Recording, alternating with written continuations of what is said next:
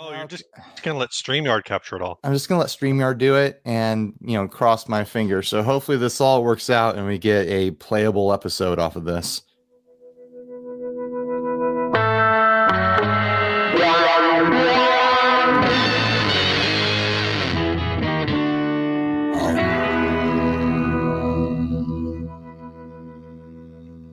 Hey everyone, I'm Ryan.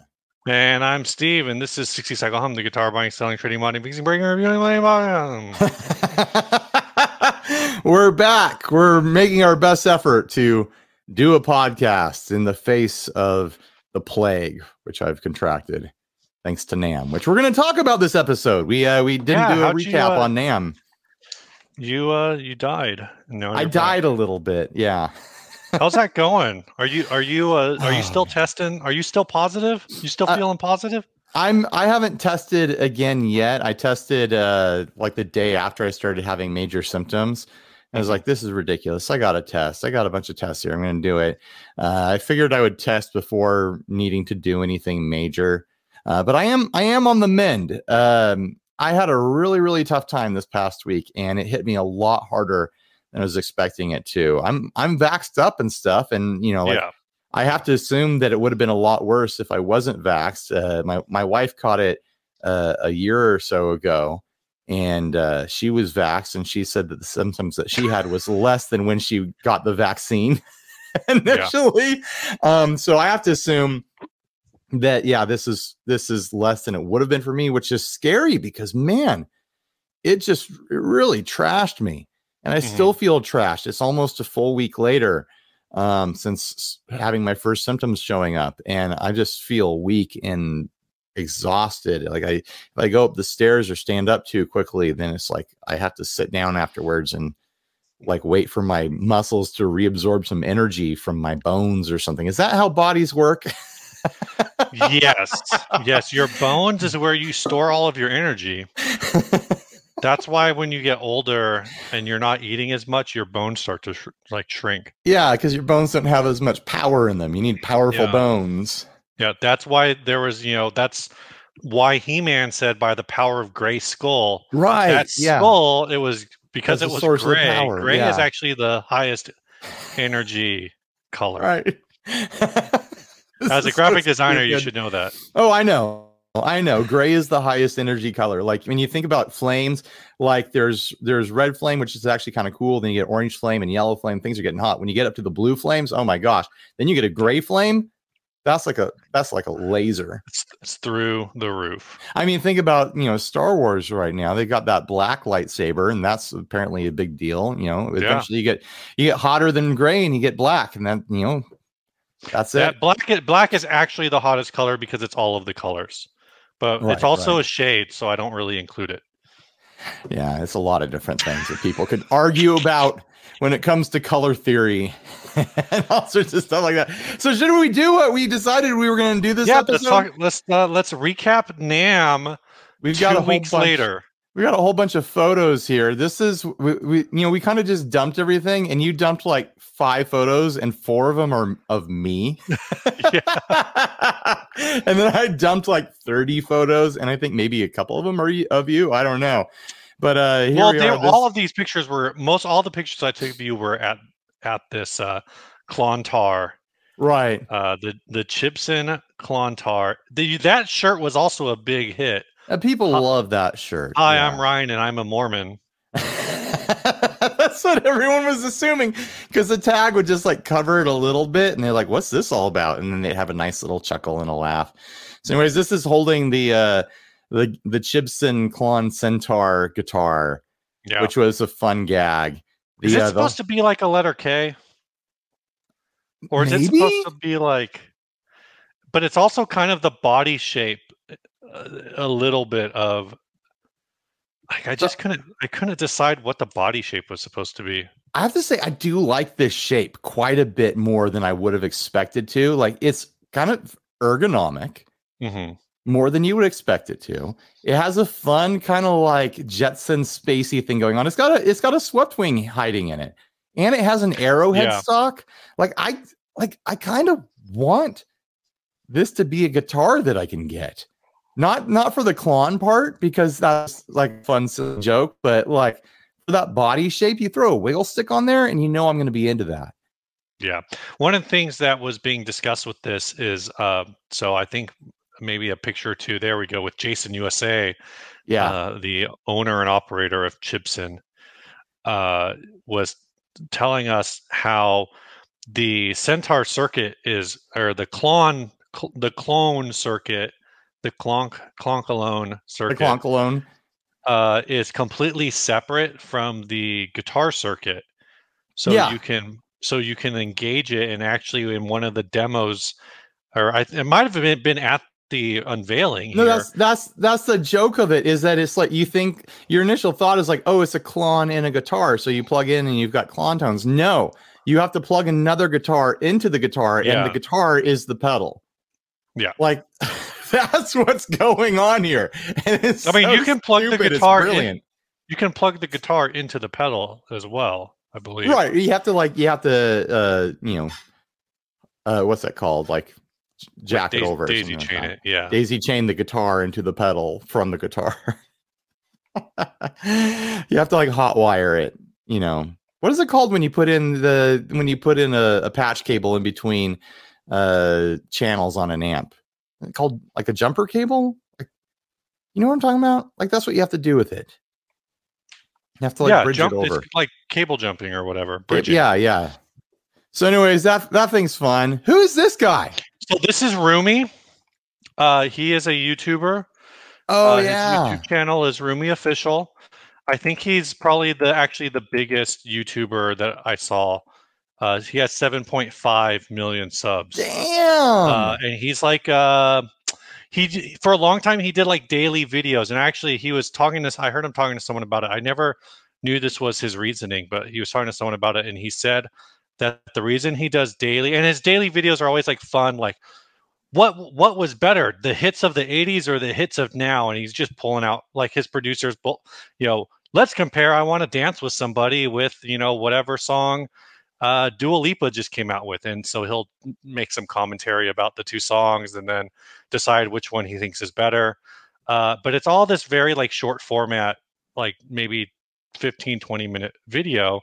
And he said, uh, I forget, he might have been talking to uh, Mary Spender about it. I don't remember uh, exactly who he was talking to at the time, but he said that like his goal was to the reason he was making daily content was because he wanted to be like something that people could watch in the middle of like their workday, like on their lunch break. right. They could like sit down with their sandwich and watch one video and like feel good about their day. Right. I was like, man, we need to do daily content, but I'm just gonna. do- I'll, my, all of my content will be very like depressing. knock yourself out, Steve. But but I like, saw him. I, I was talking. sit there and vlog. You know. I was I was talking to uh, Charlie Cooper, who was telling me like the entire uh, Orange amplifier story, hmm and uh, Joel walks by, and I just like was like, Charlie, stop. And I called him over. I'm like, I need to get a selfie with you, man, because Melissa and I will watch uh, Rumi at like he's one of our uh, late night YouTube watches. Right. Right. So I've never seen so it before. I'll, I'll the have to check him out.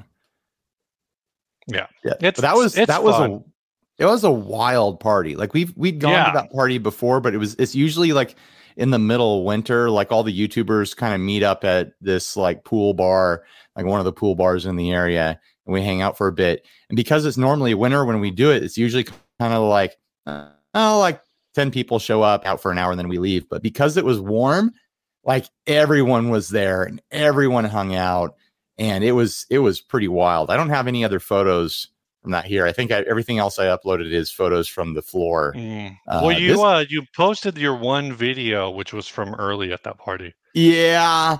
Uh, what what was your thought on that video? Did you watch it? Yeah, it was uh, uh intrusive. uh, I decided that I I needed to publish it because it was the only thing I filmed at Mm. NAMM.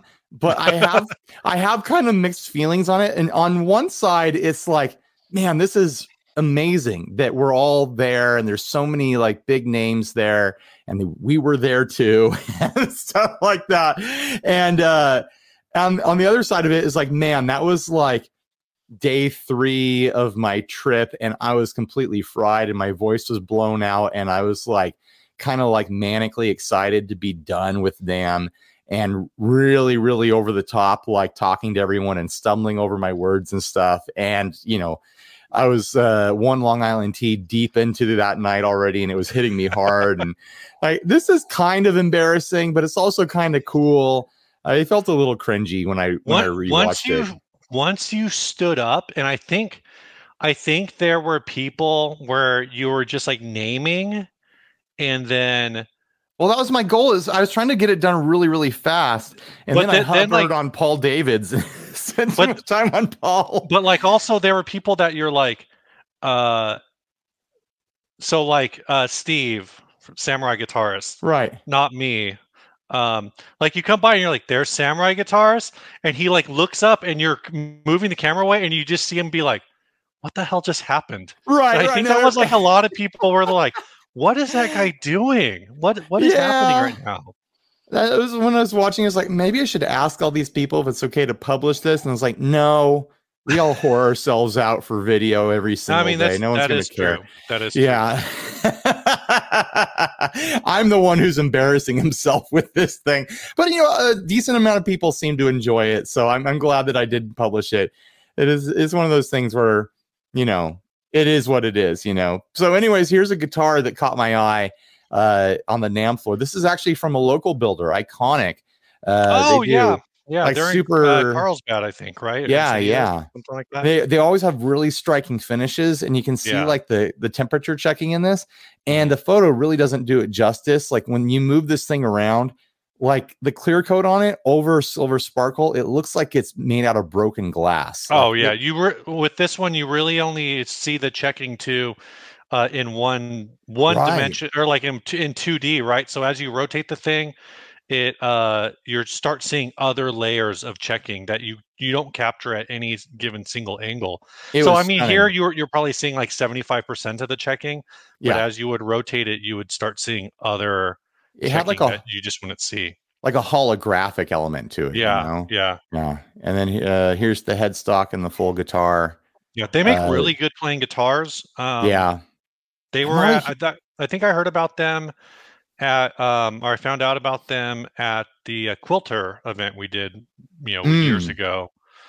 I think I played them for the first time at a summer NAMM, which is funny because they're local, oh. and I oh. found out about them at in Nashville. You know, there's a there's a couple local builders that um have that we don't work with for you know not every no one has to work with us uh, it's but, not possible to work with everyone, so it's like yeah, there's no I, excuses. But, but needed, iconic you know? is local. Uh, Josh also, Williams I think, guitars, I think, is local as well. Yeah, they're just you know there's they're really far outside of the price point of like, hey, let's market this right. on a YouTube channel. They're all they're all like three grand and up and stuff like that. So at that point, like you're not sending out a sample to a YouTuber. You know, they're yeah. they're they're selling every single one and doing just fine.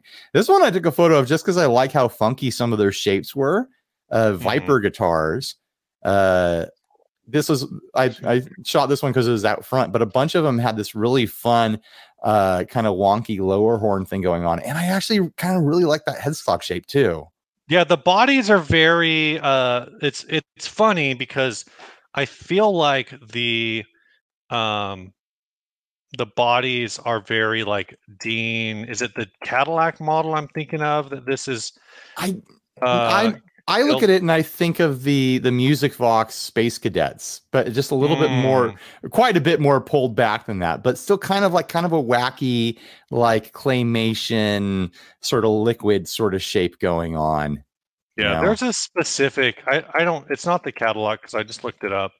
I don't yeah. know which specific model it is, but they're they're less. They have a a model that has that like extra deep single cut yeah, uh, yeah, thing going on. Like I I'm get, not... I get the impression that they were trying to do like a really deep ergonomic thing, mm-hmm. and then maybe weren't hundred percent, you know, self-aware that it it results in this very funky fun cartoony sort of look because the you Yeah. know the way the booth is presented is like here you go here are some performance guitars but then you look at the headstock and like they kind of have to know that it's kind of got this you know wacky thing going on I really like that headstock. I think that I headstock's really cool. I I usually don't like you know for for the the realities of tuning stability and stuff like that. Like the Dean style V split out headstock Mhm. is is not technically ideal, but man, you, you can't argue with the looks. It's a fun look. Yeah. What's next up here? Oh yeah, the Cream guitars. This was a new company, and I don't I didn't get enough like close up shots of these things Oh, because I, I was just they're really interesting. They have a lot, yeah. a lot, a lot going on. This finish. oh my Um, gosh, I wish I'd taken a video of this finish. It's it's it's it looks like clearly it looks three dimensional because it is three dimensional. It's a situation, Yeah. and for for me to get excited about this being done on a guitar uh, means that it's being done in a really new and interesting way. It is a resin pour over a Yeah. three dimensional carve, which resulted in this really really fun look. Yeah. I think Cream Guitars was kind of like my stand standout of like these guys are doing something legitimately different. Um, there there was a couple edges on them where I was like, uh, this is very prototypey or this is very like kind of first run sort of situation where you know a little quality control issues with the way like binding connects to you know the the neck heel and things like that. But man, they're just stunning and fun to look at. Yeah. you I can- can't even find their website, uh, which is Oops. um interesting i guess i don't know if interesting is the right word uh but yeah i'm not seeing uh their actual there's cream guitars i found their twitter account i just want to know what their website is it's creamguitars.com why does that their seo just might not must not work uh, but they're based in uh so they operate out of mexico but i think they um They mentioned all of uh, their guitar Texas a couple times. yeah, all their guitars. I so um, I think they have like a distribution center in Texas, but the the team that's doing the building and everything is down in in Mexico. So this right. is um, you know, I don't know what their background is, but their models are really cool. I really like their shapes. They're the very unique shape set. Uh, with Yeah, their that- two, their two that- models. that reverse explorer is a lot of fun um, and i like the beveling on the edges and stuff and the colors and the finishes and everything it's amazing uh, i want to point out the headstock the Yeah. headstock is multiple materials combined together for Mhm. this honestly really cool look i'm i'm a bit of a stickler for headstock looks so this catching my eye is like a big deal to me but it's like Yeah. that part is wood right there and then this part is a chunk of metal that's been milled out and it's screwed to it. And then this clear part is more epoxy that's been poured. And their logo is like floating in the epoxy in like a three-dimensional sort of way. Like it's a really cool look and concept. Like they Yeah. they kind of threw the the chicken the chicken the kitchen sink at this thing as far as Well- like new looks go You know what you haven't mentioned on here, which I oh there it is. That's what I was gonna. I was about to talk about. That is uh it's got a secret hidden middle pickup Yeah, so they put in a Seymour Duncan quarter pounder, which is a super hot. yeah Uh, I don't know what, if it's the quarter pound Strat. I, I'd have to imagine maybe it's a quarter pound Strat, um, but it's underneath the pick guard. And, he you was were ex- yeah, he Yeah, was he explaining that uh that it's meant to be like a bass boost. Like it's not meant to be Mm. like, oh, you use this as a standalone pickup. Like you blend it in to bring in more lows into your signal. Yeah. Like that's the concept there. Well, I didn't actually get to try it, but oh, uh, okay. it's the, the- he had a bunch of stuff that was like kind of wild concepts that yeah, they have very they all have like uh, brass uh, plates on the back to like Mhm. increase the well they do the thing or whatever. Yeah, that's another trick they threw at it. It's it's got one of those things where um and I wish I had a picture of that because it was custom cut to be their logo. Yeah, it's very blinged out. Uh it- it's one of those things where you com- you connect the neck pocket to the uh the string saddles with a big long brass plate going down the back of it, you know. Cool stuff.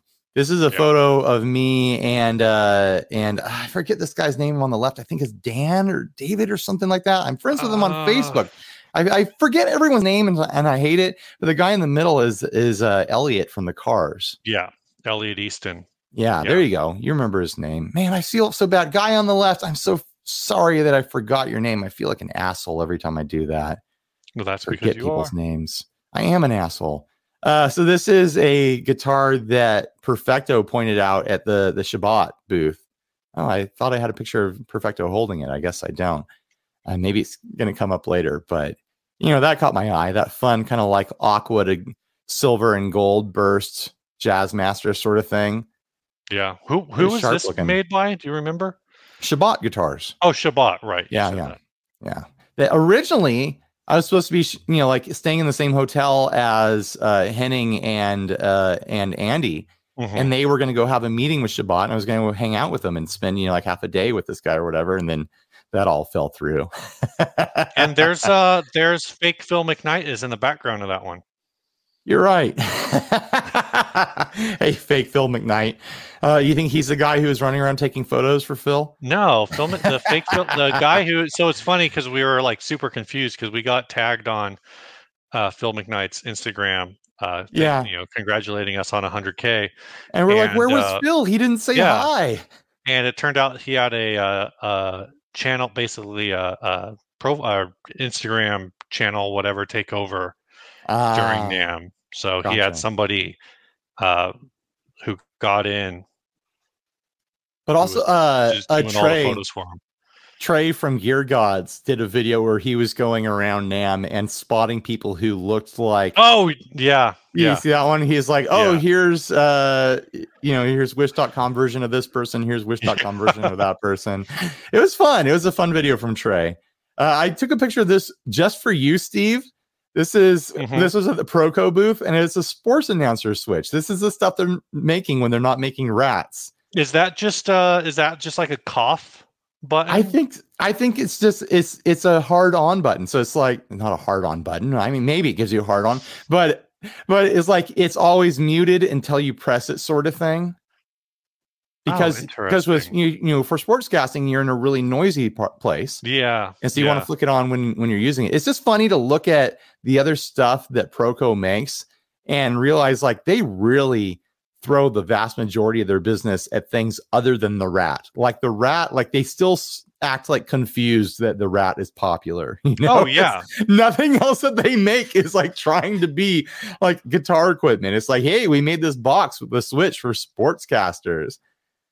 I kind of thought it would be fun to get one of those for you. I don't know. What am I Oh gonna do with it, Ryan? What am I don't know. I did put it on your shelf and be like, here we go. so you you are correct. It is a it's a talk to Oh, push you to what- talk system. you know what it would be good for is for that that microphone pedal board we were talking about. oh yeah. Yeah. because you just flick it on really quick. We'd have to have a third microphone around when we're using it, but whatever. So this is, you know, one of the few dumb accessories I took photos of. And not dumb, but it's like I kind of get it, but it's kind of like if I saw someone using this on a stage, brass knuckles mic holder sort of thing, I'd be like, come Right. on. This is Come for on. uh this is for the person I don't know. I don't I can't I can't even think of a good joke with this. Right, right. This is for it's like I don't know, you couldn't hold on the microphone. You're worried about it like falling out of your hand, so you got this thing, I guess. I maybe like, thi- maybe this is like if you don't have a thumb. no, it's for like it's for a band. It's a stage gimmick. It's for a band No, that has I- like a like a fighting reputation. You know, like Oh, yeah, you're a real tough guy with your Yeah, I'm a tou- brass don't- knuckle. Don't get on the stage. The singer will punch you right in the teeth.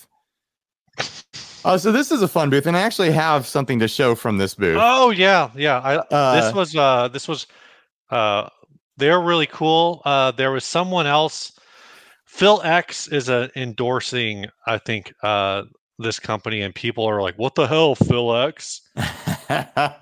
so this is the company. I'll I'll take this down for a second to show uh, my screen. This is the company making the stickers that make your guitar look relic. And yes, I have a pack here in my hands, and yes, I'm going to apply them to a guitar, to a guitar in the near future. But they also do these wraps, which honestly, like this Fruity Pebbles one, I'm into it. Like I think that's Yeah. sharp looking. Like they did No, a it- really good job of it. They're called Insane Skins. Insane is spelled with a Z. Uh, and it says get the one of their new things. They have this relic series. It's get the relic look without the damage, but they have all kinds of designs. Like, Like this, you're saying, I, like this was so clean that I was like trying to figure out what I was looking at and how he did it. It's like, is this like a dip? And then you like finished it. And he's like, no, this is all like a, a vinyl applique. But what they do is they they line it up perfectly so when it stretches around the edges, they actually like can varnish over it, and it's so clean and so perfect that it honestly looked like like it might have been like airbrushed or something like that. Like parts of it were super duper clean. Like it was a really like convincing look without any seams or anything like that. And uh, this was cute because like it just seems like oh fruity pebbles whatever. It's actually Yeah. like a custom thing. I was talking to the guy. It's a custom uh, commission for a client, and uh, the art is just full of like little references for for a man and his wife who are married, and it's like an anniversary sort of thing. And there's a bunch of references on the back that I don't think I got photos of, but uh, yeah, I, I I think it's a really cool uh, bit of technology that they have going on there. Obviously, it's not for everyone, but it's really really clean. I was impressed. Yeah, no, they're really cool. The whole thing's really cool. I think the the idea we we talked to him about this relic thing, and and he just thought it was the what you want to do with it is just the best idea ever. He was right. he was pretty into it Yeah, because I you, were like, oh, my- let, you were just like, oh, let's trade trade cards. We got to talk about this, and like, if you like my idea, maybe we can set something up. And he was like, dude, just take it. He's like, that your Yeah. idea is great. Here you go. No, I, he's like, "What? What is this for?" And I told him, and he's like, "What? What is the color of it?" And, and I kind of explained it. And he's like, "Oh, okay. Let me let me find the right color for you." And he found like wood that he thought would match it the best. so he was pretty excited about it. I wasn't trying to do like the YouTuber begging at a booth sort of thing, and I'm sure that's obnoxious to a lot of people, but. Uh, I'm pretty excited about the project I have in mind. I think it's going to make Yeah. some waves on the internet, and it's going to piss off a few purists. They- and they're things like very uh they're very i think i would say you know the that picture that uh relicing it's a six foot relic you know it's it's Oh, yeah, if totally, you, get- if totally. you get up on it and whatever you're oh what the hell but like No, I could tell right away, like, oh, that's a that's a sticker. yeah But like when you kind of look at it from a distance, like you're not even going to think about it, you know. And it's not that that even matters. Like it's fine for it to look like a sticker and be like, Yeah. here's like a here's a silly thing I'm doing, you know. Mhm. And might as if if you're curious, like what like a relic guitar would look like on your body, like stickers are a lot cheaper than actually going out and doing it, you know, and you don't risk anything with your guitar. If you want to do a gimmick or something like that, I think he should do like fantasy uh relic style things. Like what if that the way that's worn away underneath it, instead it's like muscle tissue or something like that, or you know, something something for the you know biomechanical tattoo types right out there. Or like i mean maybe uh maybe that's a thing maybe if you you go through his gallery maybe there's something in there Maybe. like that or like it's worn away and there's like like honeycomb under there with like honey dripping out or something. Yeah, there's Right. there's there's there's something there.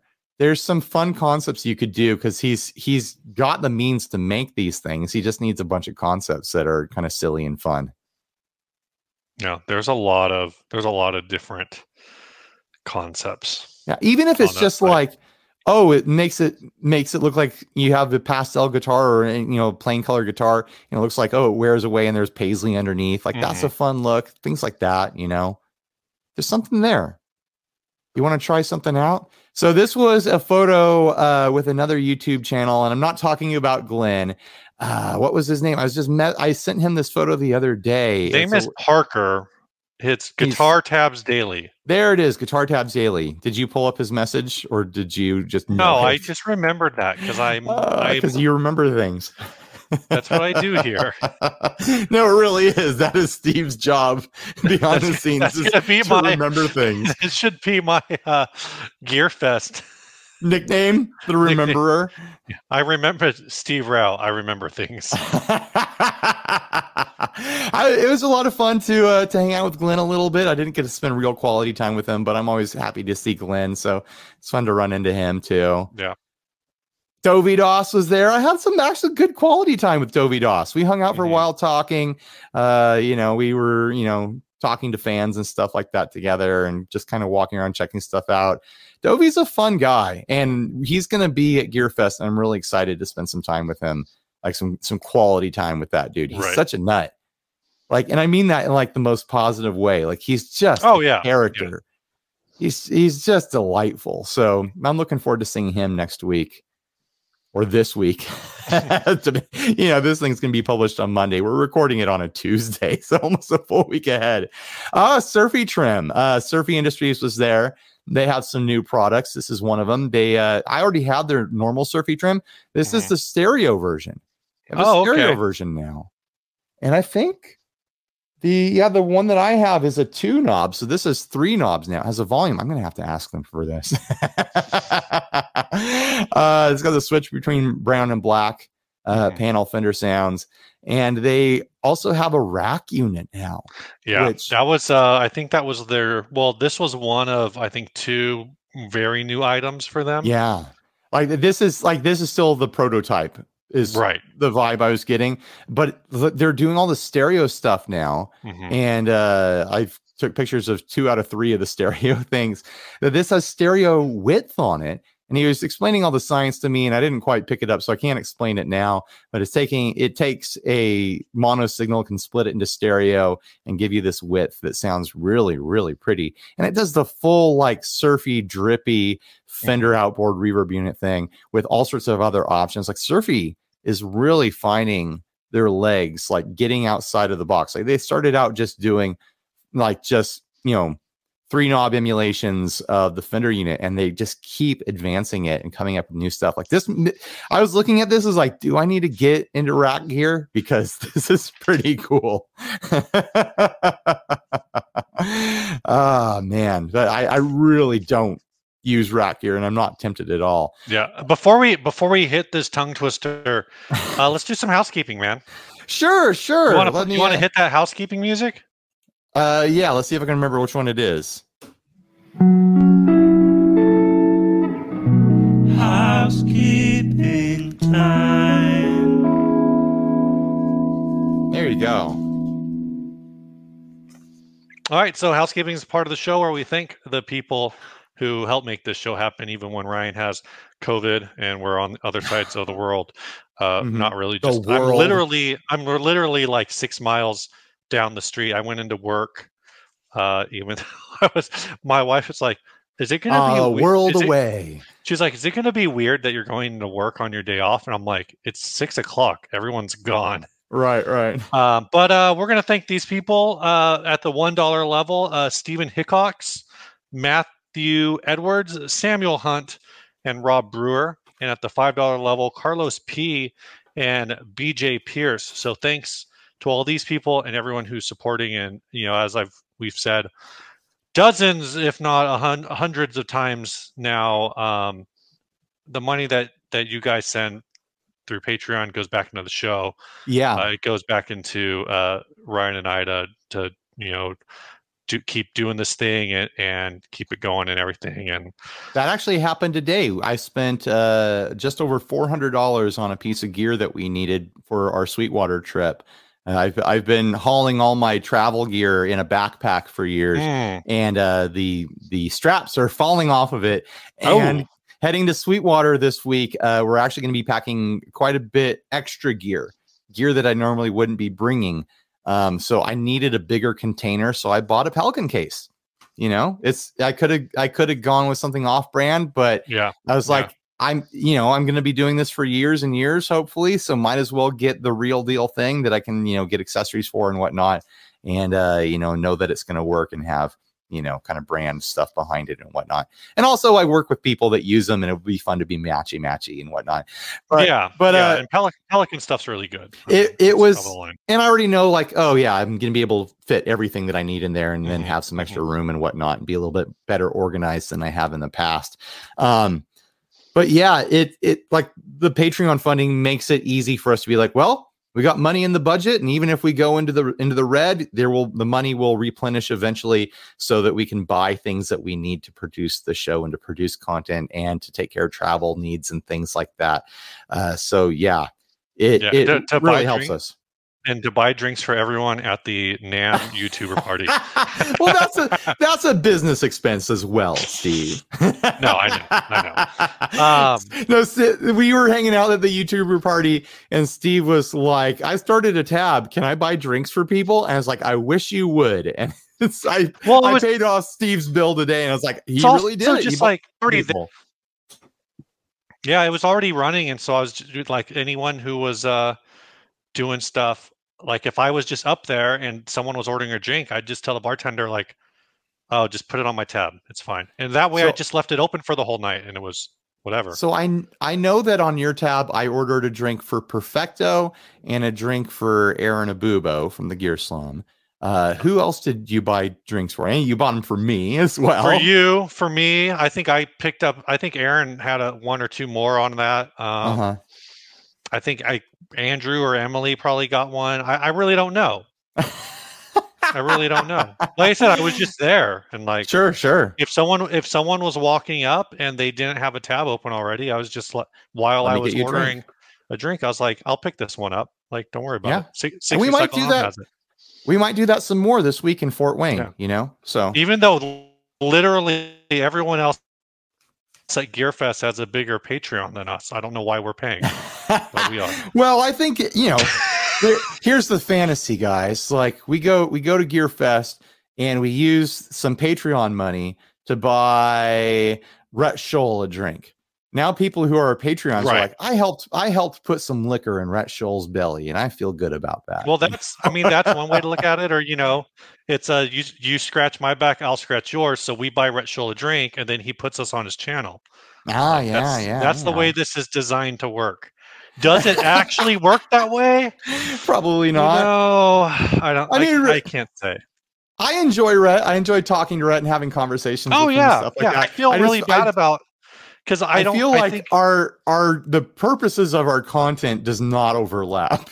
No, it doesn't, and it it's it's it sucks because um I felt really bad about all of the like I think you know at a production level uh in terms of uh the content that he makes and my personal gear opinions there's we don't necessarily agree on everything and of course when he says something and that everybody's sharing all over Facebook um and I don't agree with it it comes up here. And then you know we hung out with I ran into Rhett uh, over by Doug Kauer's booth and we talked for a while.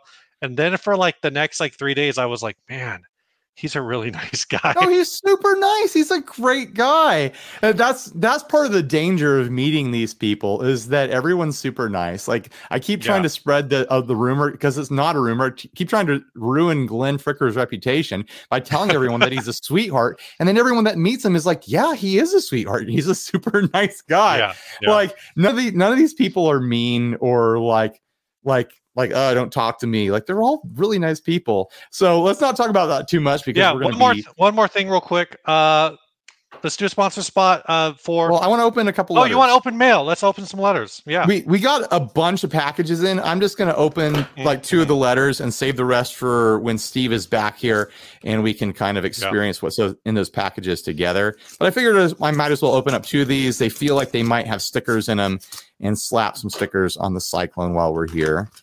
So this is from Stephen and Liberty Thomas from Windsor. Dro- oh, I might need to edit that. Uh, from Mobile, Alabama. Ryan, do not forget to. Well, I didn't say their full address. I just started to say their street name.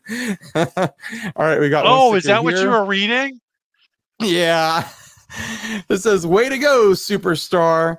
Uh, hi there, Ryan and Steve. I've been a fan of the show for a while and haven't even gotten my daughter into watching it with me occasionally. She was uh, taking a digital art class last semester. One of the first things they did was make stickers.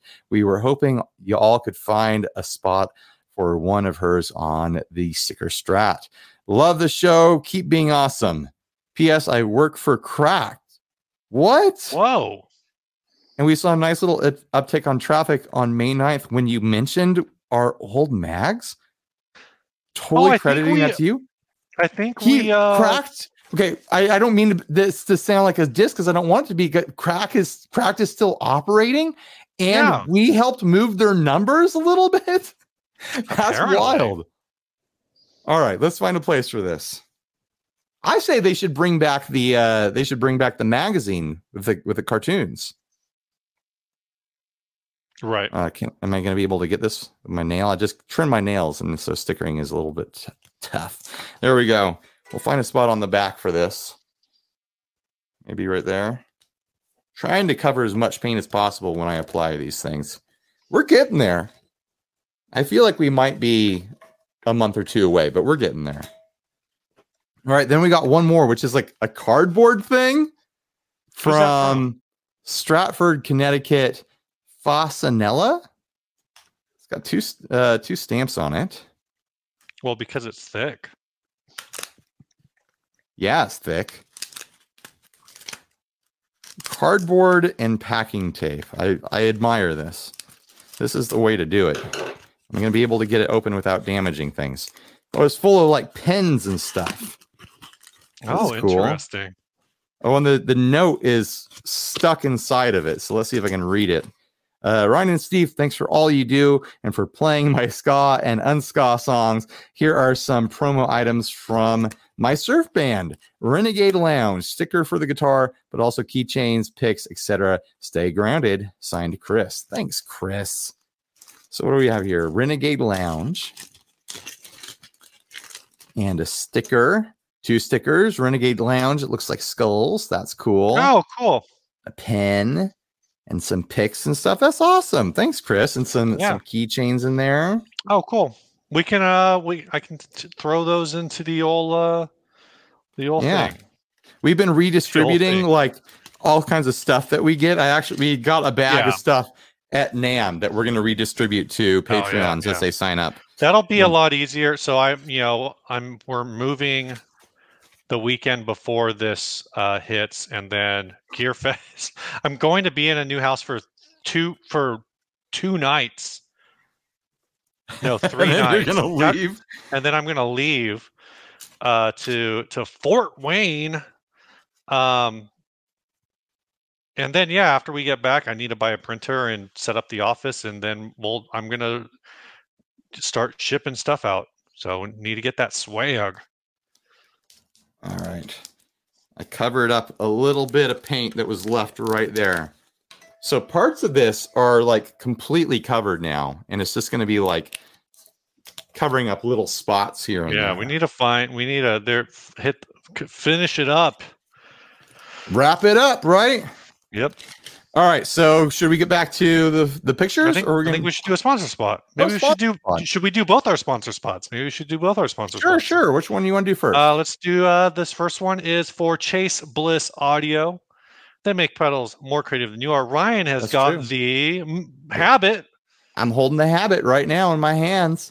He It's is not really breaking the habit tonight. It's a really fun pedal that takes your signal and chops it up and makes it all funky and crazy and wild. Go watch the video that we did with the habit at Guitar House. We ran six habits at the same time.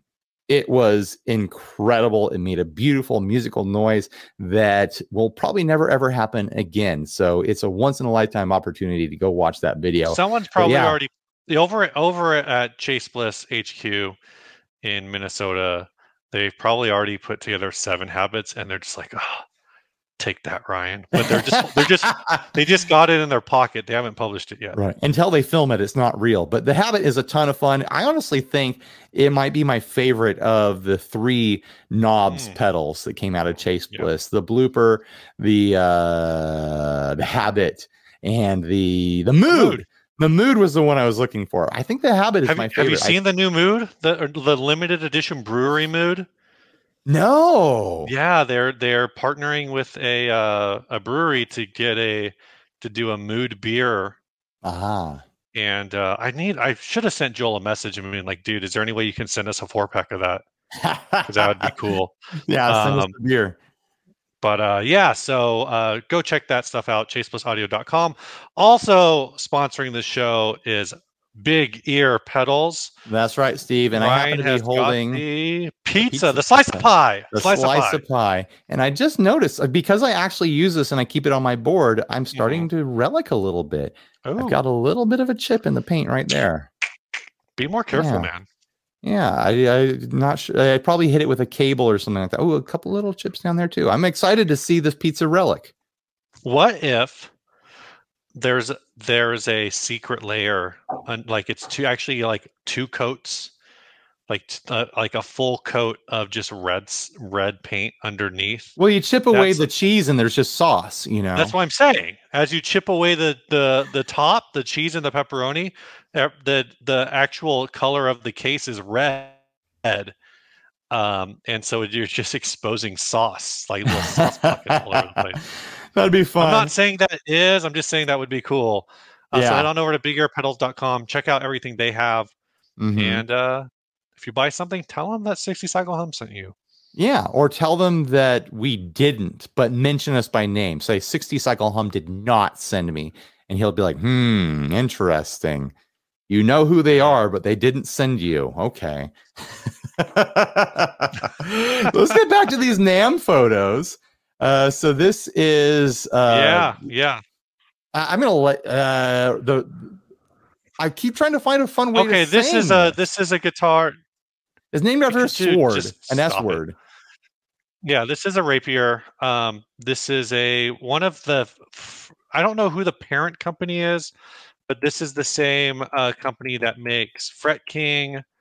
They And make, vintage. uh, vintage. I should say like fam, maybe family of brands. Is I don't know- the- yeah, I don't think- word I'm looking for. I don't know if they're making stuff for each other, but it's like the same distributor or something like that. Yeah, yeah. Uh, so they so- are. These are actually Spanish uh, made guitars. It looks like. Wait, am I on the wrong website? You might be, man. Uh, because the originals, the originals were uh Spanish or Italian or something like that, and they were imports into the UK. Uh, I actually follow the guy who designed these. I think his name is Alan Entwistle. Uh, I follow him on Yeah. Facebook, so I got to see kind of the process of these being designed, and uh, I've been excited about them ever since. And they're fun. I got to play around with one of them. They were the, one of the few things I was going to film at NAMM, and then I set up my whole rig, and one of my batteries was dead, and I just gave up. but I had a lot of fun playing with them. Uh, they, you know, they they don't feel like they're you know an incredibly high price point instrument or something like that. They feel very accessible price wise. Uh, I have a feeling they match their price point in in, in playability and whatnot. I'd, I'd guess they're probably like 700 800 dollar guitars. I could be way off on that.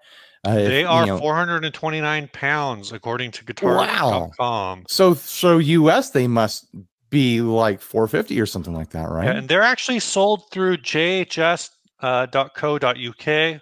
right. Uh, Fret I don't King think is- there's a source in the US yet.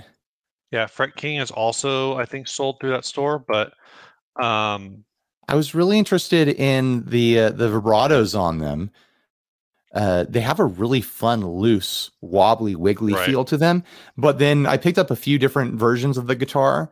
Uh, well, here's a different model that has the same vibrato, and depending on how the guitar was set up, the bars would even either be floating up really high where I like them, or they'd be really close to the body. So I, I Mhm. really want to know what the mechanics of that vibrato are. If it's adjustable, or if it's just like whatever your string gauge, you just have to kind of deal with it sort of situation.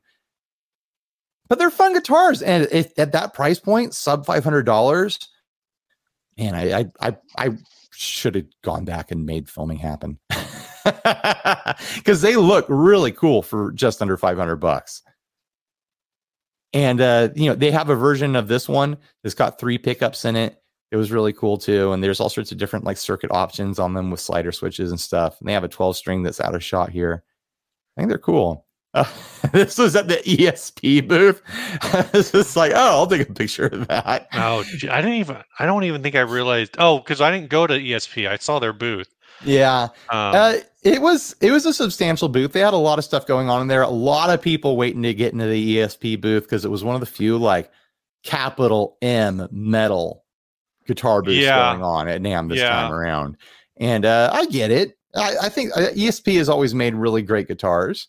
You know, well, I, I they just were one of the ones that were like them. weren't they limiting how many people could go in at a time too? Oh yeah, yeah. So But I actually think this is pretty decent, even though it technically uh, breaks my art rules and it's going sideways. how dare they? I think it it's I think it's a really decent you know carving, and I think the the color really works with it. Like it's it it had this metallic pewter thing going on, and it's, it's obviously not my style, but I thought the execution was really great on this. Right. Yeah. Oh, this this guy. so this guy sells a guitar hanger that you can Yeah. turn any direction you want and his gimmick was is one of his displays is with the guitar hanging completely upside down and it's one of those things where it's like you can't just grab the guitar and, and like oh i'm just going to casually grab this but if you're doing a display like i actually thought it was a really cool product i spent a while looking yeah. at it What's it's it, really what's well it designed called? It's like something cage. uh iron cage He's Iron got a logo logo down here let's see if i can uh it's not gonna there we go iron cage it's got a skull logo There you go. Iron cage. articulating, Articulating guitar, guitar stand. stand. It was smart. It was a smart piece of design, really well built. I was impressed by it. I spent a little bit of time Yeah. looking at that. Their whole booth is was a bunch of guitars being held at a bunch of different angles. So right. Like, what else do you need? yeah. And then here's here's that picture of Perfecto holding that Shabbat guitar. I think he Yeah. ended up borrowing it or something because he did a video with that guitar like a couple Oh, days cool. after NAMM. Yeah. He's been he's been having his eye on uh offsets lately. He he was chatting up me and Mike about some local Jaguars that were in his area on on uh OfferUp in Craigslist and whatnot. I wonder if he got that one. Uh, so this is from this is at the Fret King booth. I just thought it was just fun how many pickups it has. yeah, so I kind of want to hear what that that neck double Telecaster situation is. yeah, Fret King is part of that. You know, they're sold through JHS, the UK Mhm. JHS. Uh, Fret King is a um, Trev Wilkinson company, Ah, yeah, that makes sense. um, whereas uh, that Rapier was, uh, I think, Alan Entwistle was involved in those. Who's he's Well, another what- one of those British guys. Yeah, yeah. Uh, oh, there's Rob Chapman. He spotted Oh, hey, that. there's me. There's Steve. Got a picture of Steve. Oh, you got Oh, all the yeah, Revv tags Rob. around your neck. Yeah, So Revv was doing a thing where they uh where they gave away all these hats and then they gave all of these backstage backstage passes to various people that were at NAMM, uh, YouTubers and whatnot. Like if you see someone wearing the hat, give them one of these backstage passes and tell them to come back to the Revv booth and we'll give them something. So I don't know what all the prizes were, and I don't know what everything that everyone got, whether it was just a beer koozie or you know like a sticker or whatever. But I know a significant amount of people won pedals, and then one person wow. uh, won a generator head. Like one of the people I gave a, a, a, a badge to came and found me and like I want a G three. I'm like that's awesome, dude. So they were giving away some pedals for sure. But uh, yeah, it was it was fun to run into to Rob. We've had very few conversations with Rob over the years. Like he was at one of the TGUs I went to, and I think I I shared like four words with him in passing. Like he said something, I said something, and then we went along our way, sort of thing. But excuse me. But he's been like commenting on our Instagram lately. And uh so I've been commenting on his Instagram. I don't know. Is is this something? Are are we falling in love? Is this a budding romance? I don't know. I I I you know if you're if you're watching Rob, I don't mean this as a slight, but I've never been like like hip to any of your content, Rob. It's just not it's not my thing, you know. And you know, since getting busy making my own videos, I don't watch anyone else's videos anymore because I'm busy editing. Why am I making all these excuses to Rob Chapman? He doesn't need me to watch. I don't know, man. All you have to say is he plays like I. My perception is that it's, he plays more like hard rock and whatever, and Yeah. I just don't really go there. So It's a different scene, and you know his guitars are cool. I tried his guitars at Thomann, but they're not really my thing. You know, I don't. This I don't know. People like him. Some people don't like him. Like it was fun to meet him. I don't know. I'm sure I'll meet him a bunch more times. I just I- made that way more awkward with this rambling.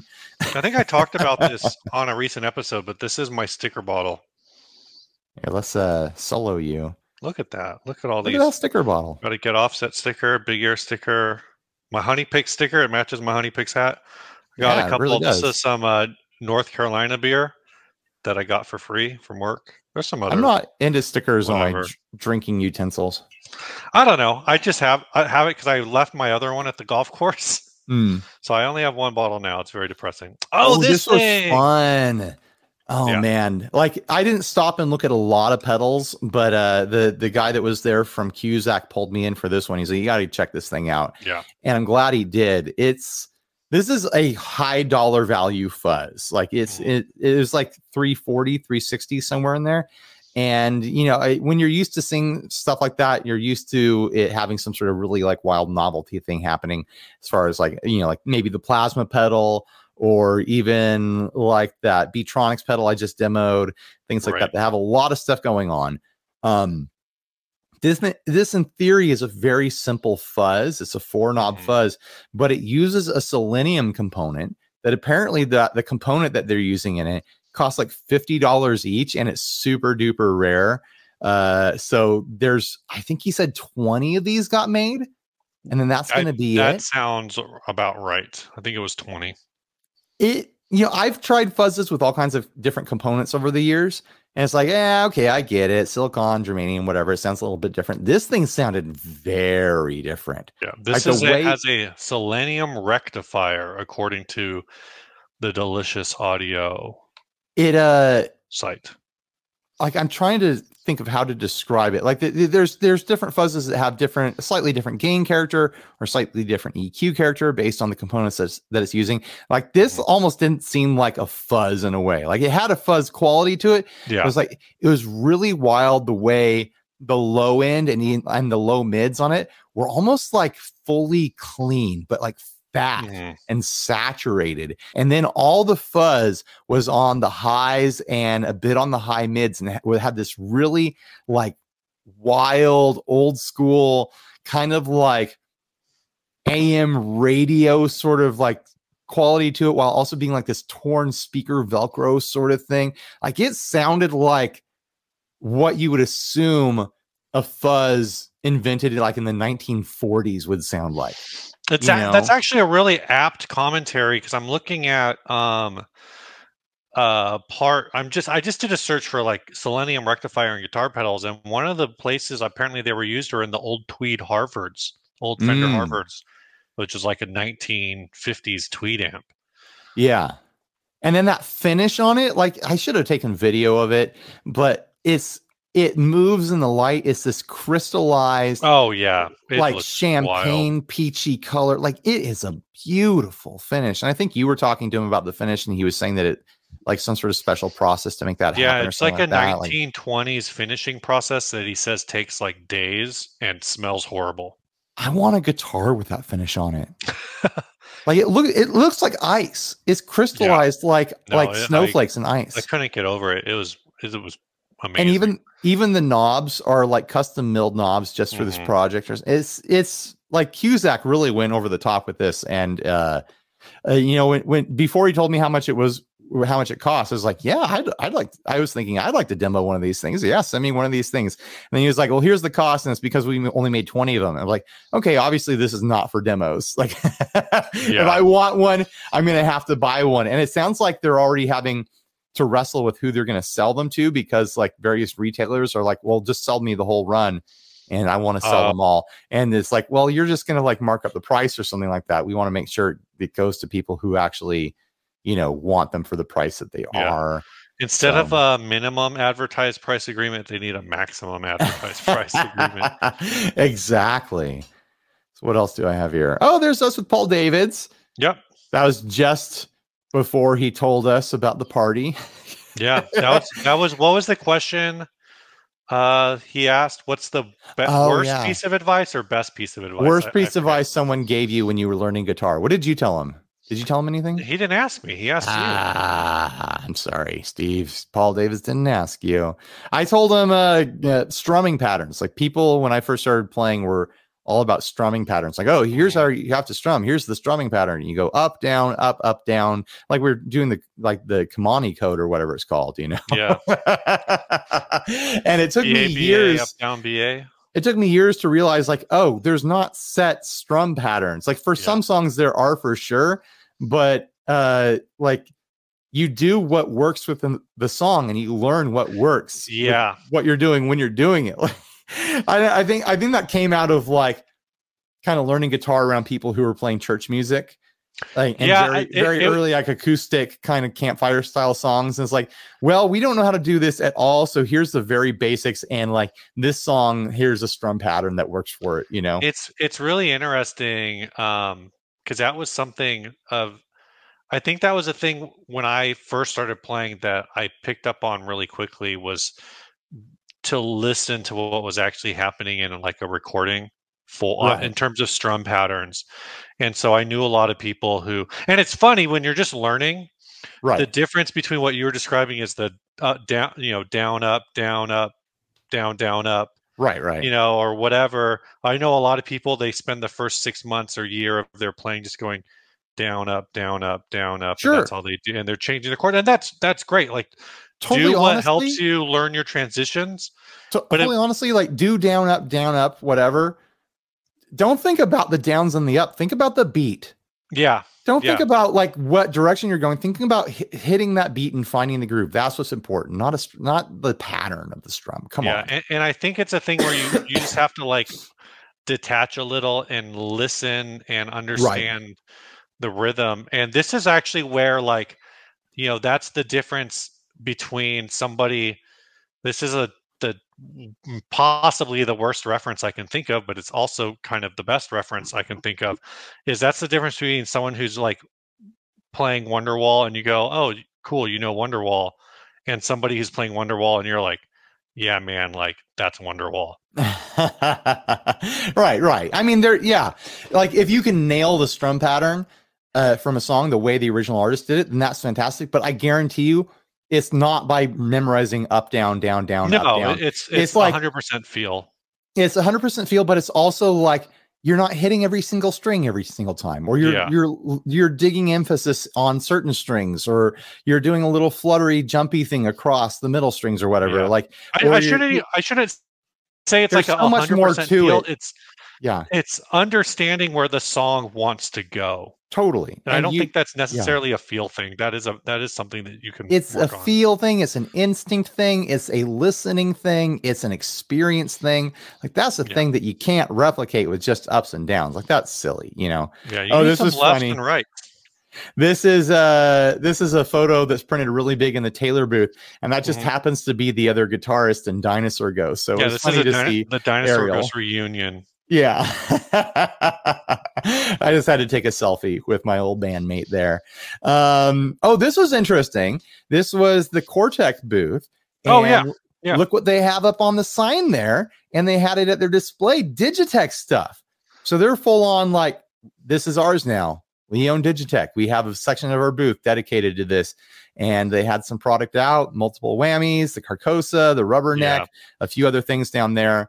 So hopefully they don't just maintain those existing products, but maybe bring back some old products. I I think the come up with fact that- ones. I think the fact that they had this, and I think down there, I you I don't know if you can zoom in on that board, uh, but down there is the um, the looking glass is on there, the FreqOut, yeah, um, the mosaic, and all three of those I think were, um, well, really everything on here I think may have been discontinued at one time or another. Well, it was weird Uh, because everything kept going in and out of stock. Yeah. So it's like, are they just pulling pallets that they didn't know they had and shipping them to retailers? Yeah, or knows? are they making new runs? Like we didn't, we no one knows really what has been going on Yeah. at Samsung But- for the I past kinda- four years. I kind of thought the fact that those some of those pedals in particular on there was really promising. I kind of wanted to talk somewhat to someone about, you know, what they thought. Uh, Yeah, that would've been plans nice. Were, but you know, uh, without a guitar hooked up there, I couldn't play the intro to um, uh, "Stairway to Heaven." So if you can't play the intro to "Stairway to Heaven," no one will help you. right. So here's you playing one of those Donner uh, composite guitars with Aaron Oh. looking in your looking in your guitar hole. Trying to figure out what's go- he's trying to figure out what's going on in my hole. so Donner is uh Donner is trying to do like some higher end like more creative looking stuff. They had a bunch of like strats and violins and Yeah. ukuleles and stuff and like they didn't have any of their really cheap looking guitars out. They have a Mhm. bunch of stuff that looks uh, quite a bit better. So Donner's making moves to be a different kind of company here. Yeah, I think uh, Klos is that the name of the company. Uh, is uh real big on carbon fiber guitars, and I think all of those guitars are manufactured overseas. Maybe I don't know why I Hmm. think they're manufactured overseas because they are headquartered in Provo, Utah. Uh, but in my, I just Sure. given their price point and everything, I think they are uh, manufactured uh, overseas, and I think that uh, there is um, a lot of people who have taken. I, maybe it's not Klos I'm thinking of. Maybe it's a different brand um, that has a very similar design to the Donner with the sound, Yeah, totally. offset sound Oh no, everything. yeah, Donner's not breaking new ground with this design. No, not so- at so- all. But I think now that there's some consistent carbon fiber acoustic guitar manufacturing going on in China, you're going to see Donner and a lot of these other companies do it. So then it just comes back to Sure. you know who's going to pay the extra X dollars per guitar to to have them QC'd well. I think I wonder how well those Klos guitars sell. Uh, is this going to be a situation where you know, like you know how like it, it, back in the '60s and the '70s, there would be all sorts of like copies of kind of failed models of mainstream Mhm. brands. Like you'd have like you know import copies of the Fender Maverick and stuff, and it's like somewhere in translation they lost the point that that guitar didn't do well, but they tried to make a copy of it, sort of thing. Like Mhm. is is Klos a, a company that's doing well, and there's reason to try to copy them with a more budget brand, or you know? Maybe they're not doing well, and this is going to be a flop for Donner. I don't know, or maybe it'll d- do great for Donner because people have been curious about the that concept, but didn't want to spend a bunch of money on it, so they'll go for a cheaper version. I don't know. The guitar brand I was thinking of is Lava. It's not Klos. Ah, okay. You Lava's just kept saying one. Klos because you said it well, first. Klos is another brand. that right, makes- right. That may, and I remember seeing Klos at the booth, but I think Lava is the one I was uh, thinking of. Though they have a completely different sound hole. Yeah. So this Um, is an interesting uh, gizmo here that I took a Yeah. of. It's Yeah. a it's a tool for setting up guitars with floating trems, and it's just Mm-hmm. this like fun little double clamp thing here. And it's like, oh, it seems kind of simple, but it's really smart. And anyone who's ever sent, spent time setting up a Floyd Rose sees this right now. Is like, you know what? Yeah. No, I, I that's that's brilliant. It's got a little clamp to hold onto the guitar, and then an extra clamp arm to hold uh, the wiggle stick in position so that you can swap out the strings and keep everything in the right position and then make your adjustments and then release it. Like I thought it was a, a fun idea. Do you remember what this product is called? I don't. I see. I wasn't thinking in the headspace of like, oh, I'm going to talk about this later when I was taking all these photos. Yeah. Oh my gosh, this thing. Uh, so this is a insole that you put in your shoe, and it is a radio frequency expression pedal controller. Yeah. I um This is I don't know, man. they put a lot of effort into this and they got a really decent sized booth and they were doing quite the display with it and yeah is they were doing it you can you can Yeah, control yeah. expression functions on you know your pedals and your your you know your your technology and stuff with it but there's something about it that's just like really you're gonna you're gonna slide this into your shoe before a show and then dedicate your walking time to like and it was like this is not going to be comfortable underneath your foot like it's not a dr Right. scholl's product at all It- it it's a like re- kind of a a- thick piece of plastic It's a really interesting proof of concept. it Um, is like but expression pedals work you Yeah, know yeah. and they're you know when you incorporate them into your rig they're always there like this is, feels like you're gonna forget it one time and just be like, well, Well, I guess I'm not doing expression and stuff. back in back in 2016, Converse did that all walk. yeah, uh, Chuck Taylor, uh, which I think is a is a, a bit different. Um, so I don't know if this is a, a similar idea uh, or what, but yeah, I just uh, it was it Soul Pedal. Is that Like- who this is? I that sounds like a name that it would be. Um, I my- think it's Soul Pedal. So it's an expression controller. So you you all it's actually it's sending like a ra- a radio signal or some kind of signal yeah, into your uh into a receiver, Receiver, box yeah. in your pedal chain. Um, they've done things like this with all sorts of like little different expression rings and things like that and like things with accelerometers in them and like little things that you can stick on your guitar or, yeah. you know and whatnot and you know i could i get it but i don't know anyone who's made something like this part of their permanent rig like i think it's a fun concept but Soul, Soul Pedals, the company. Um, like I said, I, I personally like. I kind of get it. The fact that you have to hook it up to a receiver, I think, is kind of, you know, uh, a bummer. It does kind of look like you can sign up to be pre-order, but it doesn't. I don't see any pricing on their website for it. And I kind of just feel like uh, if this was, and this is a product we we need to come back to to talk about, I think at some point.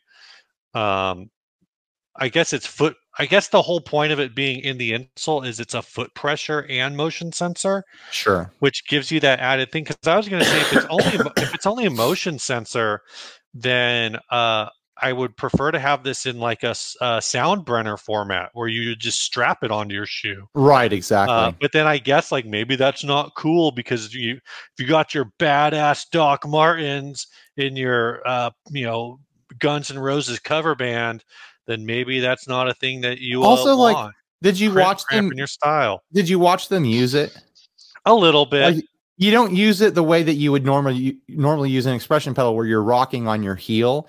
You Right. use it rocking forward onto your toe. So you're doing almost Mhm. like a high heel pose with it to get to yeah, the toe position on it.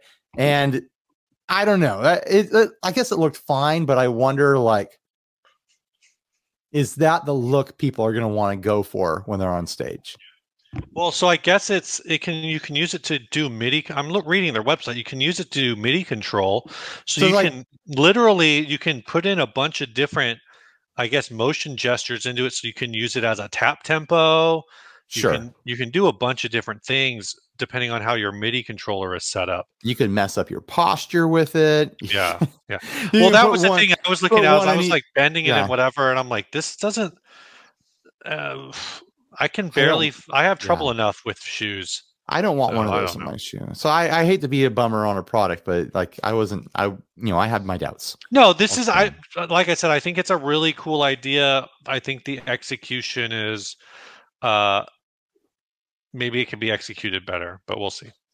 I like an hour ago, I messaged Doug Kauer about this Yeah. guitar. We'll, we'll scroll back real quick. This was us doing a podcast with Emily and Andrew. Oh and yeah. Aaron was there too. I I think Emily said she had to scrap the whole damn thing because it's nonsense.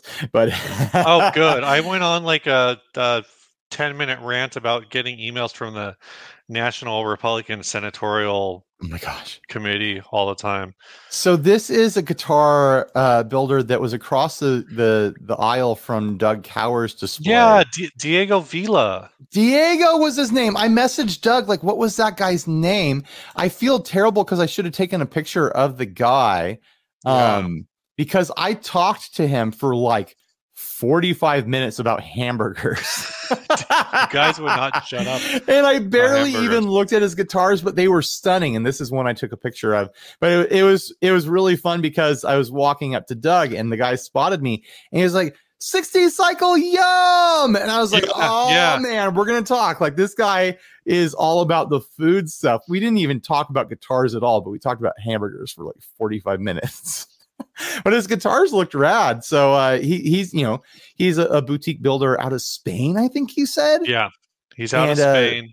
super nice guy. I mean, anyone who loves hamburgers and will talk to me about them is a nice guy, right? Yeah, but yeah, they're really cool. He he makes some bases too. They're all kind of the same conceptual uh, shape.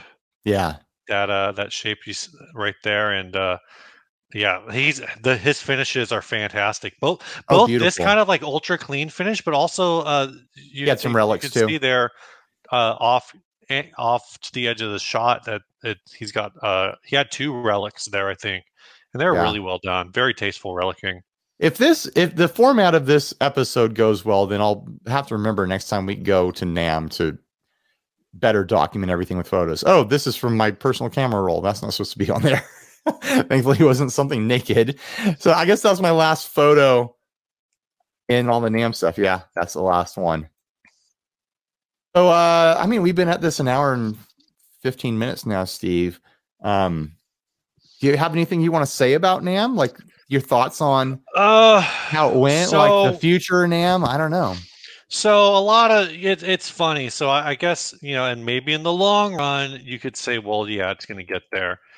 Um, NAMM, as far as I know, as far as I've seen anyone say, uh, even as bad as the turnout was this year, it's a, I well. So one thing I I got in a You in- say is a bad. I, I want to preface that it was way bigger than Summer NAMM, and it felt like Oh, it yeah. was at least worthwhile being there, even though I got horribly ill from being there. yeah I heard Uh, I it, heard felt, it felt like it was worthwhile that it existed. I heard a number of people call it some super summer NAMM, but not 2021 summer NAMM, but like the old, like the 2019 Oh yeah. 19 summer NAMM, Oh totally. which, No, I, yeah. which you know I didn't go to.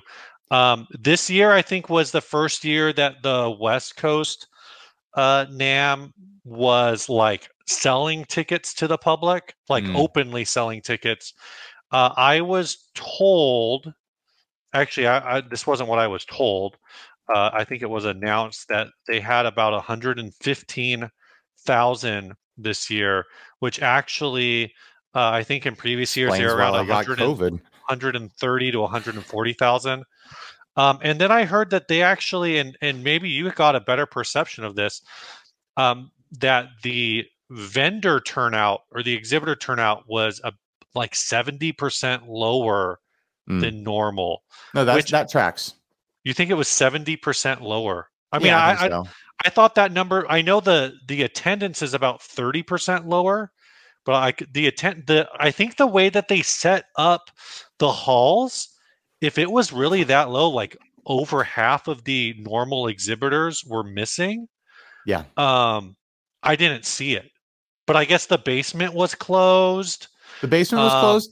Also, there's buildings that normally have stuff in it that were that didn't have anything in it. right and that and that's a thing that like i guess i didn't think about because i i i don't like i was talking back and forth with blake about it uh, on the guitar nerds uh facebook group and he mentioned 30% i was like well i know the attendance was down 30% but he said it was 30% of normal vendors and i was like are you sure it wasn't 30% down um but as i thought about it you know the way that they were like you said there the yamaha was in the main building which they normally aren't the basement was closed. Uh, They usually have that like stadium uh area. That Was that was that not open? I don't think so, it was. So that's a big loss. And then the way and they that have they- that other building that's next to the stadium area that's like the newer building from like four years ago that they finished and i don't think anything was going on there Oh wow. So maybe it was just like in the guitar space. It felt like a few big names were missing, but I still it felt normal. It felt It- comfortable size Right. to me. But maybe it, the normal NAMM was just so overpacked that I was like, oh, I can breathe a little bit. I- i mean usually in that main hall where all the guitar stuff is uh usually you get to the the edges and things get a little bit fringe you know uh but this time like that they had all the like a significant portion of the side of that hall just wasn't populated at all and they yeah, had it was, roped uh, off and they, they had a lot of it roped off or curtained off. and which then I think which I think added to making it feel crowded, even though it wasn't necessarily. and then usually the guitar stuff spills into the next hall over and Right. into the basement and that wasn't happening this year and the next hall's over they were all cut off with curtains Mhm. like 40% away back from the back of the hall so like it's really easy to be like oh everything in this building is at least like 40 to 50% less than normal Yeah. and then you factor in the other buildings and it's like yeah i see where 70% smaller comes from Yeah. easily So that's uh like I said, I needed to be walked through specifically because I think the way that they curtained it off made it like I said, it, oh no, felt they- it felt yeah. good, but then like also when I take a step back and I start thinking about all the brands that weren't there, sure um, you know, then I'm like, well, no, that is probably like 70% of the brands that I'm used to seeing. It'll be interesting are interesting to see uh, how NAMM changes in the future because there's a lot of brands like brands like Walrus Mhm. that packed a small booth.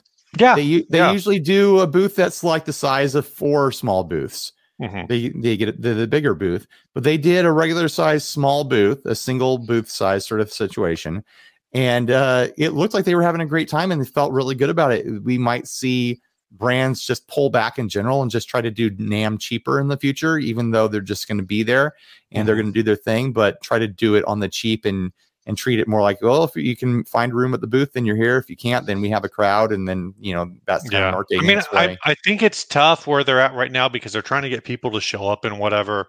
right. Um, but they, uh, you know, the reason that some of these companies have really small booths and really simple booths is because the cost of, oh, are you a NAMM member? Yes. Okay. Well, here's your, Right. your fee for entrance, and it's like, well, by the time you put like four guys on and uh, with you know their entrance fees, you're like, well, that's if I pay for a fifth guy, I can just get a booth Yeah. instead, and then it becomes like worth the trip.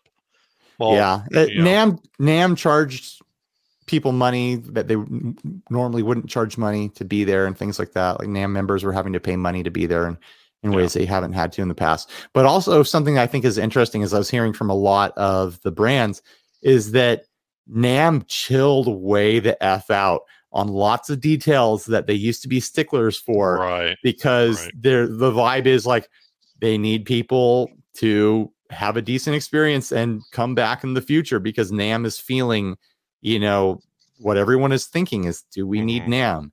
Yeah, I heard the the pressure to build the booths. Like there was more. Usually, I guess it's more uh, NAMM personnel who build the booths. And I Yeah. guess this year they kind of let the companies build. Like if the Well, it's like companies a- just need to do simple stuff, they let the companies do it. it's it was it's supposed to be like a union thing or Right. whatever. And what it sounds like is what they did is instead of being really anal retentive about like these are our guys, these are the guys that have to build it, the union guys still did their work, but there was a supervising role where they stood Right. there and watched the brands build their booze, which you know should be the way it is. Like I get union stuff or whatever with with a you know a convention center, but it's like you know these people built these booths over and over again Mhm, for mhm. all sorts of other events and then like they're supposed to show up and watch two guys who have never seen their booth before like try to Yeah. put it together like it's it seems really inefficient you know Yeah. so No, everyone sure. was happy about that but there's also lots of things where like you know getting your badges was a lot more streamlined and easy Mhm. And registration was easier for a lot of people and a lot of the other details that you know most people would never know about or care about were a lot easier Yeah. so it's, it's interesting to hear that that was going on I think it'll be interesting to see if any of the because because I think inside some of the companies there's still definitely a err on the side of caution. So I know some companies have were out, you know, like for example, uh, music group, the uh, the uh, um, Behringer people, Yes, yes. Uh, uh, what's uh, TC Electronic, all of that, right? Um, they were kind of out. Uh, they were out before everything. They were out. yeah they, they got they out like three years ago 2020, you know. Um, Gibson wasn't at Summer NAMM, but a lot of people assumed that it was just because of the buildings the down the Gibson street garage there in Nashville. So what was the point? Um, I think Fender dropping out was kind of uh, a thing where when people when that happened, like that you lose a lot of brands there. Uh, but I think it'll be interesting to see if, if any of those brands come back just for yeah the spectacle of it or whatever. And I think uh, you know, like I said, I think a lot of some a lot of companies were kind of erring on uh, on the side of cau- caution. It sounded like um, I forget what what are they called now? They just got a new name. Um, the Band Lab people. Oh a- yeah i forgot their new name it bummed me out when i found out they have a new Uh, name Caldecott Music Group. yeah i'm never gonna remember that Well, I, I know I kind of understand why they did it.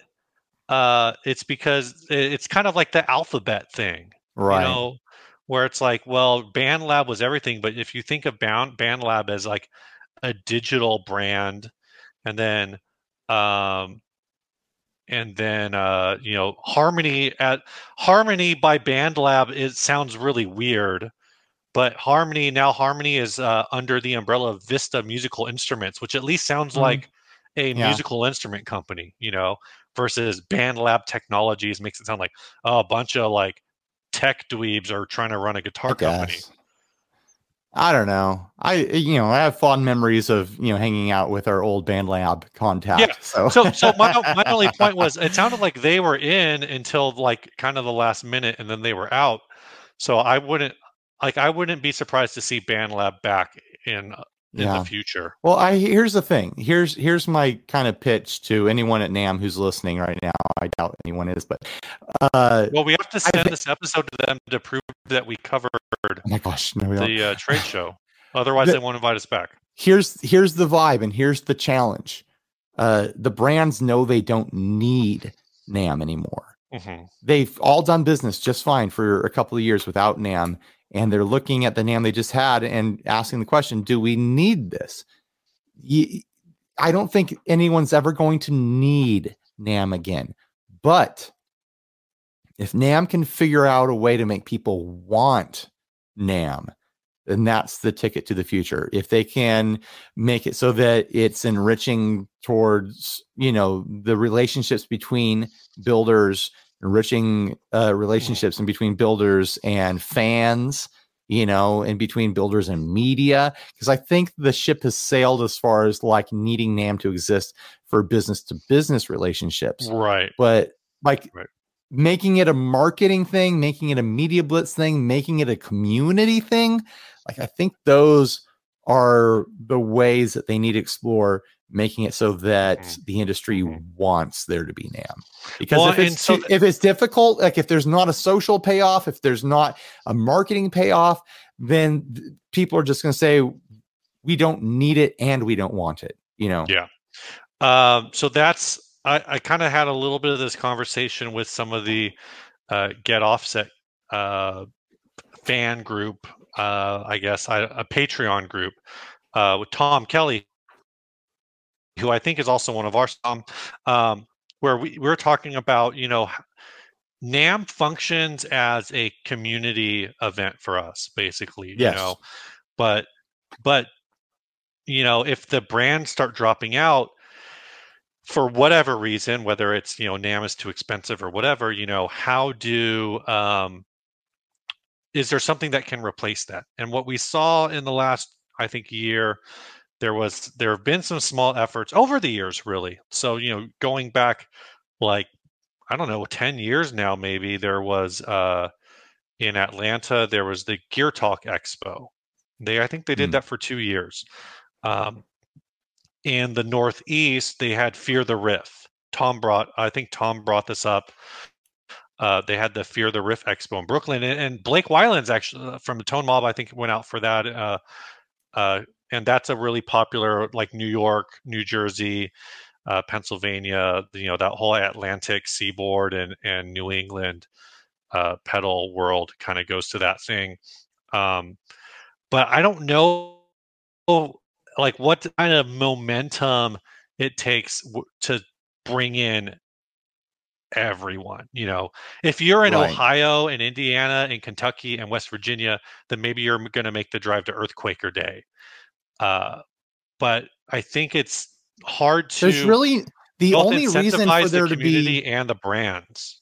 Yeah, the only reason there's there is to to have a convention that has brands from all sorts of different walks of the music instrument industry is for retailers. Because Yep. if it's not built around connecting builders and brands to retailers, buyers and sellers, then it really is just a public exposition Mhm. and in that case, you can pare it down to be more genre specific.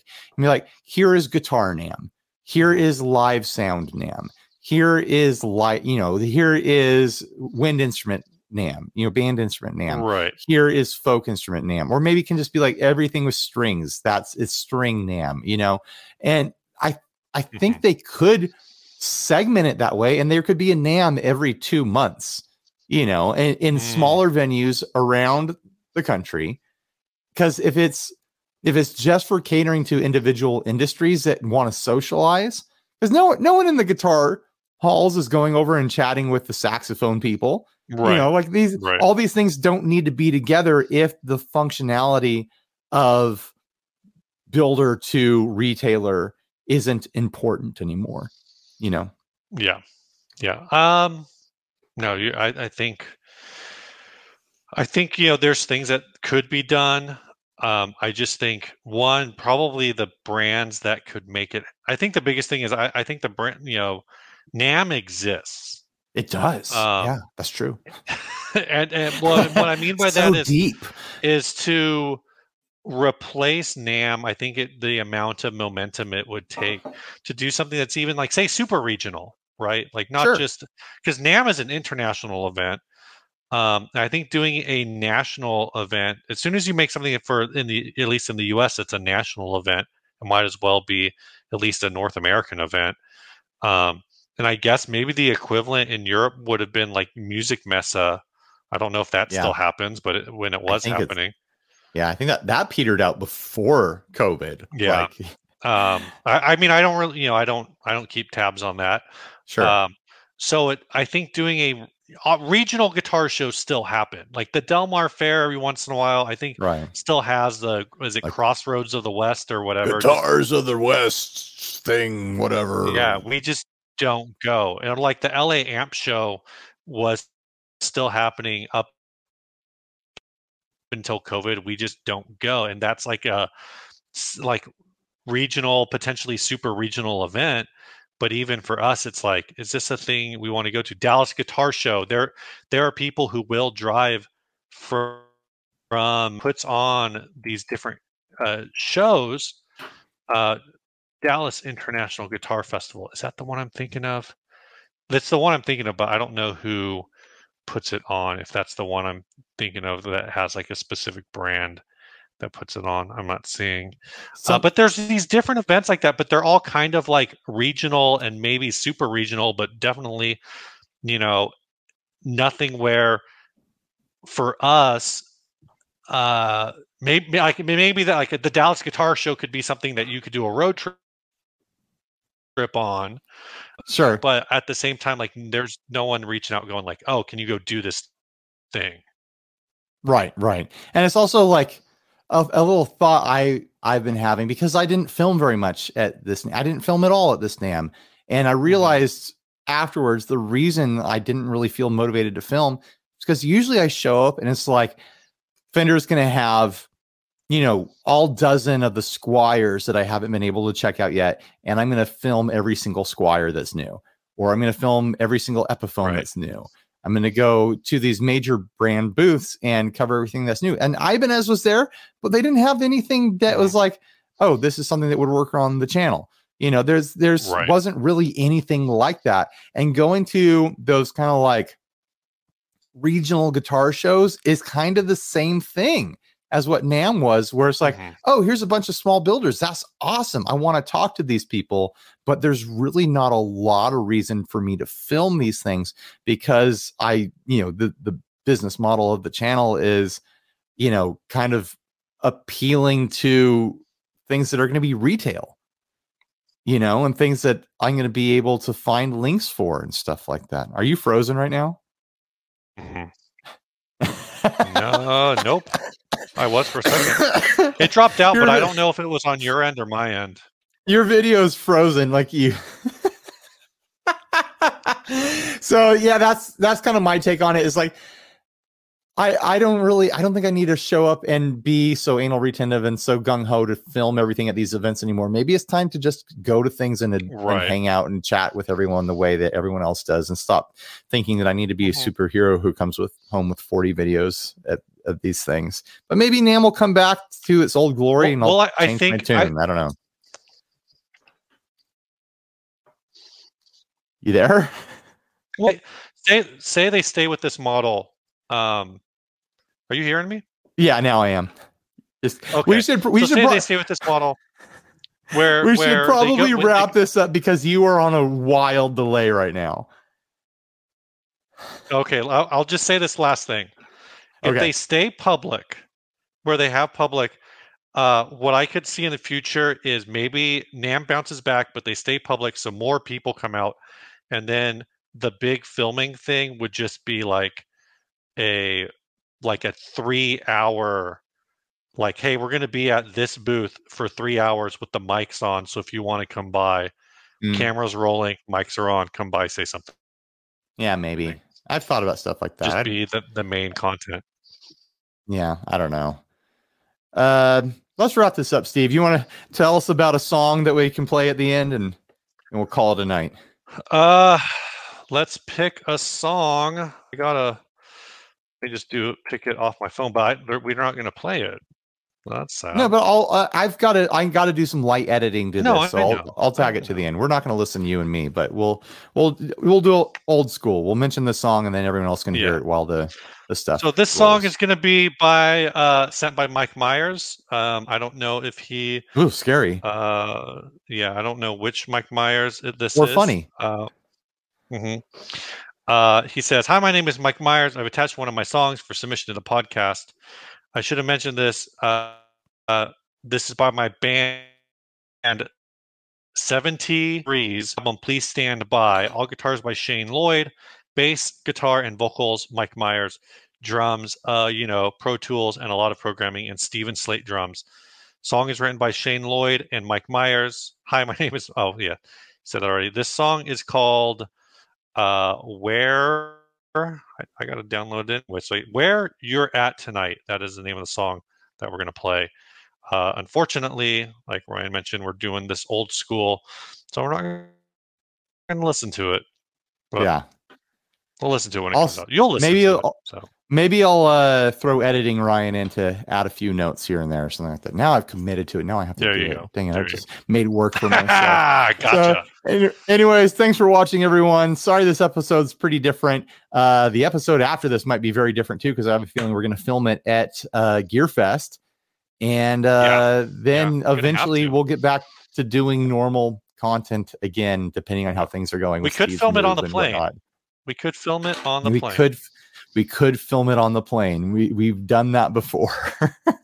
no, I I, I I'm honestly planning on us getting a bunch of podcast content at Gearfest. Like I I think that I want that to Yeah. be a, a big focus throughout the day. Like I'm hoping for two episodes a day at Gearfest, and we're gonna be there three days.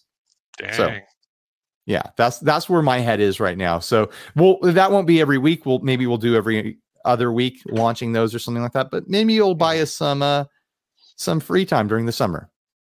Yeah. That's kind of my thought. Sounds good. Yeah.